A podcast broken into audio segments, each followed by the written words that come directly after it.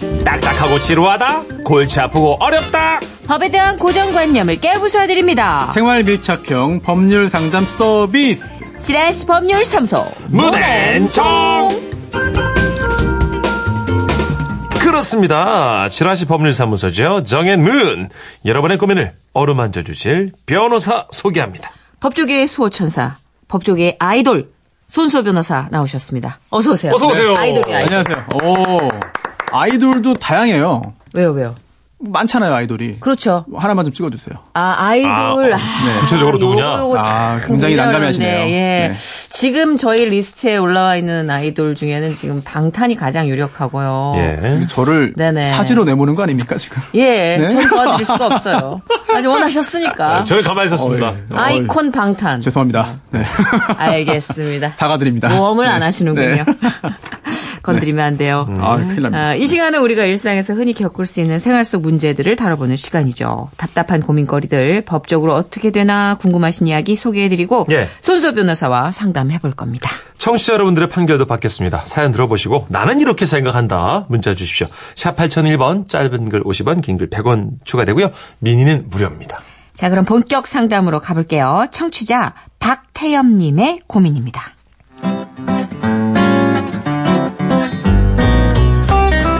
안녕하세요. 저는 최근에 새로 깔끔하게 지은 대단지 빌라로 이사 와서 살고 있습니다. 건물 뒤편엔 공장이 있었지만 앞쪽은 논과 밭도 있고 처음엔 공기가 참 좋은 곳이라 생각했습니다. 그런데 제가 겨울에 이사를 해서 몰랐는데 여름이 되고 나니 상황이 달라지더라고요. 올여름 많이 더웠지 않습니까? 물론 아직도 뭐 더위가 완전히 다 갔다고 생각하진 않습니다만 더위 때문에 창문을 활짝 열어놓고 살았는데요. 그러다 보니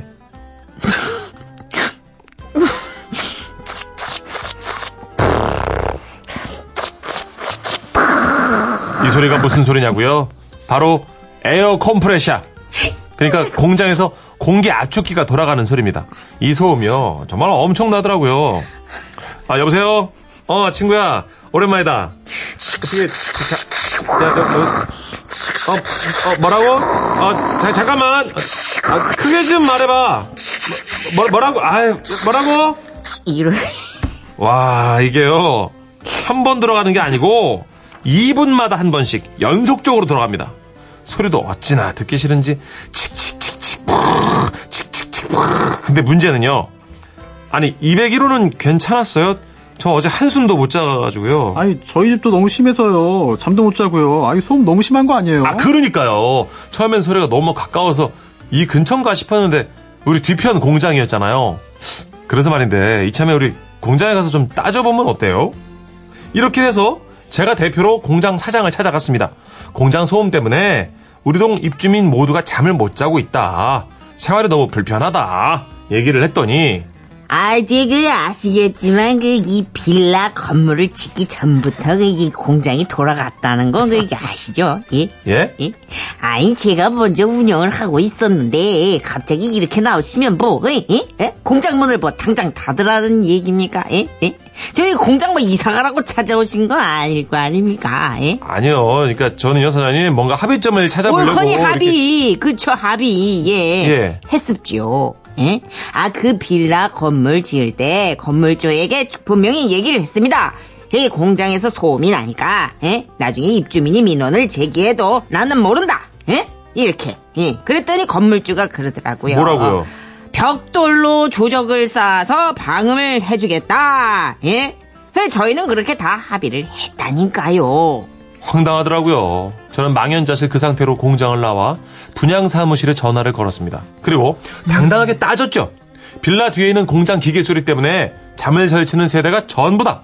그러니 공장 사장과 얘기해서 해결을 해달라라고요. 그랬더니 분양 사무실에서 말하기를 죄송하지만 분양하기 전부터 공장 운영을 해왔던 곳이고요. 그리고 엄밀히 말하면 건물 하자는 아니지 않습니까? 아, 저희가 해드릴 수 있는 일이 없는 것 같은데요. 아니요 저 공장 사장님 만나고 오는 길인데 건물 지을 때 미리 건물주한테 소음에 대해서 얘기를 다 했다고 그러더라고요. 아 이럴 때는 분양 사무실에서도 잘 알아봐야 했던 거 아닙니까? 죄송합니다. 해결책을 드릴 수 없네요. 저 말투가 원래 그러세요? 죄송합니다. 입니다. 아, 참. 아, 아, 약올라. 아, 변호사님. 제가 너무 속이 상합니다, 진짜.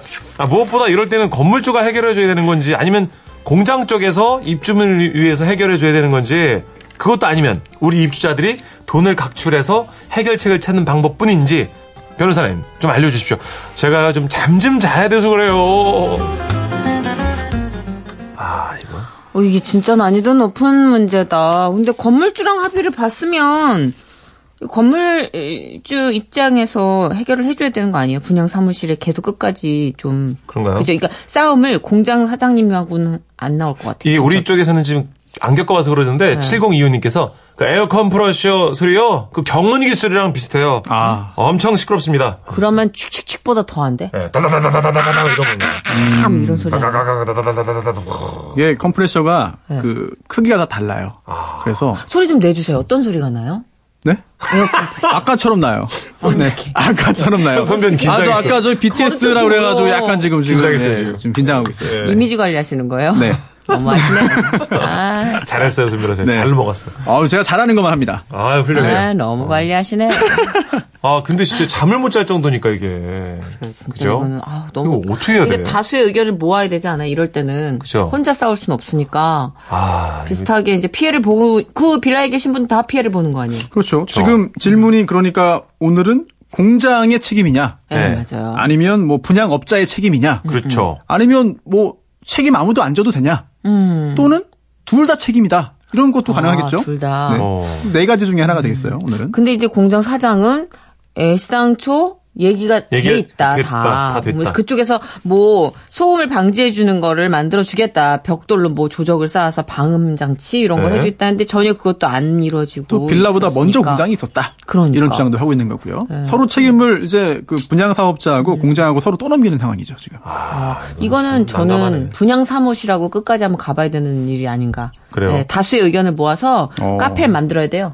그래가지고 어. 여기서 중지를 모아서 가스를 뿜어야지. 아, 공장 사장님 쪽에도 어떻게 방음 시설을 좀 저희가 좀 준비하면 안 되나? 이게 그러니까 개인적으로 가가지고 그 공장의 설비 자체를 바꾸는 시스템으로 아, 그건 갈또수 돈이 없으니까 많이 들 텐데. 네. 분양 사무실을 짜서 분양 사무실에서 덩어리채 이렇게 계약을 하게끔 아, 쫙서 짜요? 전문 용어 나왔네. 짜서. 어, 그래요. 고급지죠. 네, 제가 이런 훌륭하십니다. 계약 용어는 많이 합니다. 네.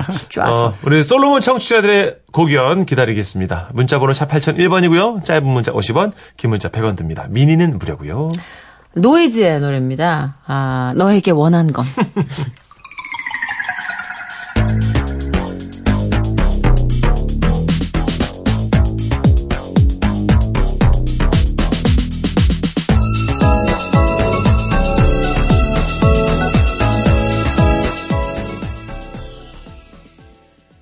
네, 어, 지금 사연이 많이 오고 있습니다. 어, 8912님.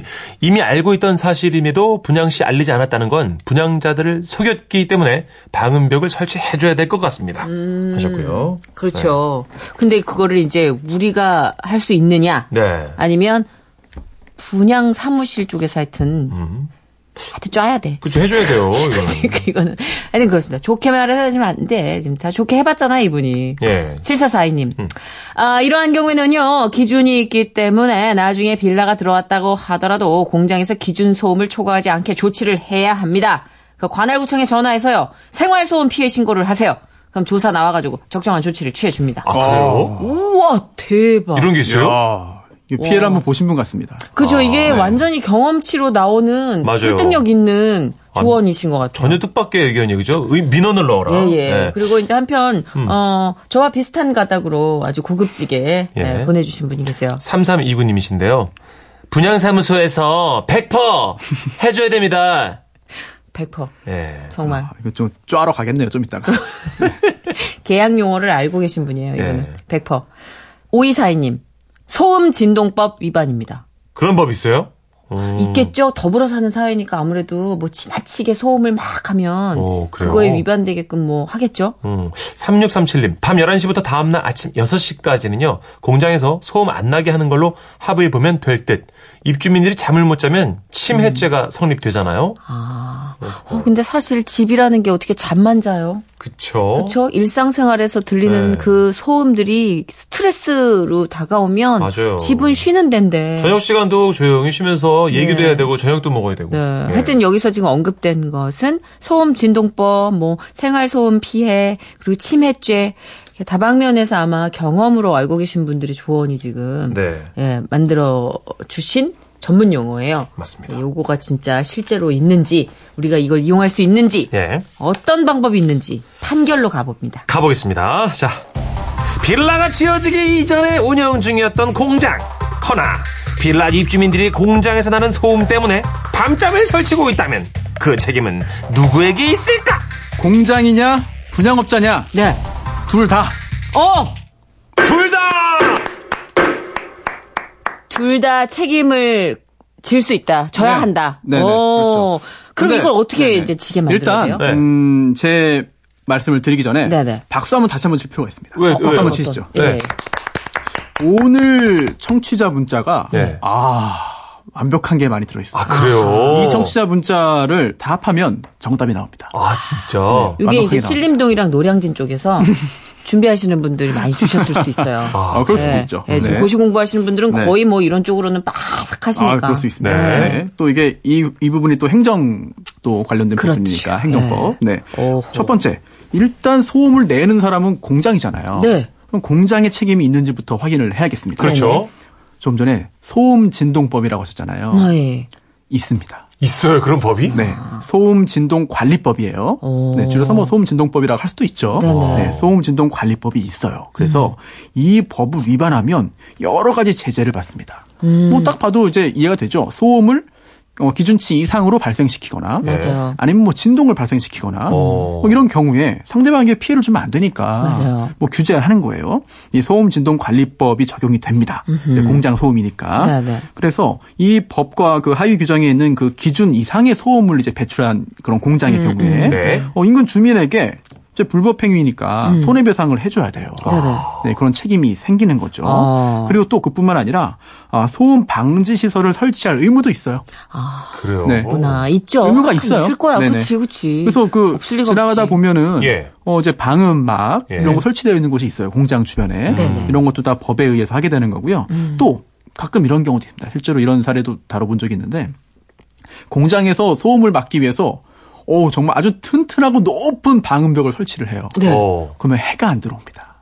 아. 네, 그래서 요즘에는 그 일부분을 이제 그 투명하게 네. 아. 네, 소음은 차단할 수 있지만 해는 이제 수 햇볕은 있게. 이제 통과할 수 있게 아. 추가될 수 있게 하는 것도 있고요.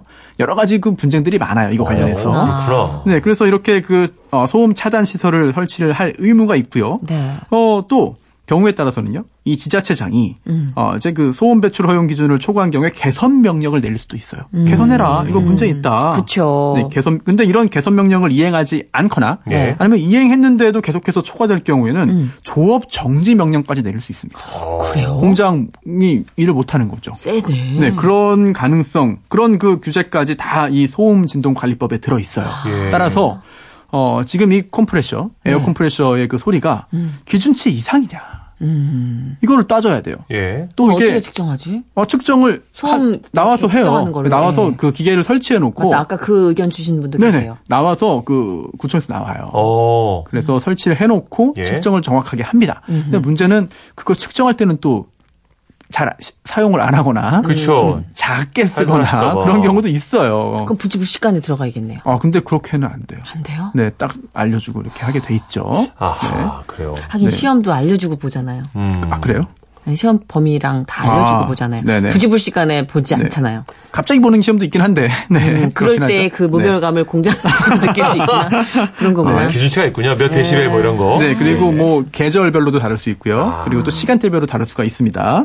아, 그리고 그 다음에 이제 분양 사업자의 책임도 있을 수 있어요. 왜냐면 음. 그래요, 아, 이미 맞아요. 음. 공장하고 이미 이거 뭐 벽돌 쌓아가지고 막겠다라고 하고 있는 게 있잖아요. 예. 근데 이거를 분양을 받은 사람들에게 말을 안 했다. 맞아요. 이거는 이거 진짜 잘못이에요. 문제야. 그죠? 네, 네. 약간 완전. 소금 기분이잖아요. 네, 지금. 말을 해야 거지. 네. 되는 중요한 부분이니까 의무가 있는데 그런 의무를 이행하지 않고 숨긴 거잖아요. 그렇기 때문에 이거 역시 불법행위니까 손해배상 책임이 생길 겁니다. 음. 맞아요. 결국 둘 다 책임이다. 아주 걸리기만 걸려 네, 진짜. 오늘 진짜. 우리 손매녀한테 딱 걸렸어요 지금. 네. 그러니까요. 너무 과하게 쫄 경우에 과, 아, 네. 과하게 쫄 경우에는 또 업무방해 등이 생길 수 있으니까 예, 예, 조심하실 예. 필요가 있습니다. 아, 저희가 지금 급하게 네. 너무 다급한 분의 전화가 지금 네네. 연결돼 있습니다. 갑자기요? 네네네. 네. 그래가지고 지금 아 우리랑 하는 거 아니에요? 아, 변호사님 일단 아, 예. 모셔다 드리고. 네. 그러면은 저 네. 다급한 거 개인 질문 하나만 하면 안 돼요? 30초. 좋아요.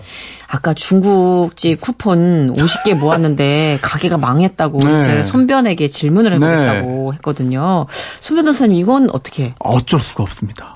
어쩔 수가 없어. 왜냐면 쿠폰을 주고받고 이제 하는 거는 그 사인 간의 그 계약인데. 아, 그래요. 네, 그 이행하지 못하는 뭐 어쩔 수 없는 사실이 있기 때문에 어. 네. 아, 사실은 그 부분을 어떻게 그 강요할 수 없는 것이고 네네. 전제가 있죠. 내가 그때까지 계속해서 잘 영업을 했을 경우에는 주겠다. 아, 근데 그 조건이 충족하지 못했을 경우에는 어쩔 수 없습니다. 아유 속상해라. 바로 이런 이유 때문에 안타까워요. 여쭤본 거예요. 네. 사소한 거지만 변호사님이 공신력 있게 정의를 그렇죠. 얘기해줘야지. 내려주면 포기가 빠르거든요. 알겠습니다. 예. 변호사 오늘도 너무너무 감사합니다. 네, 고맙습니다. 고맙습니다. 아, 안녕하세요. 네.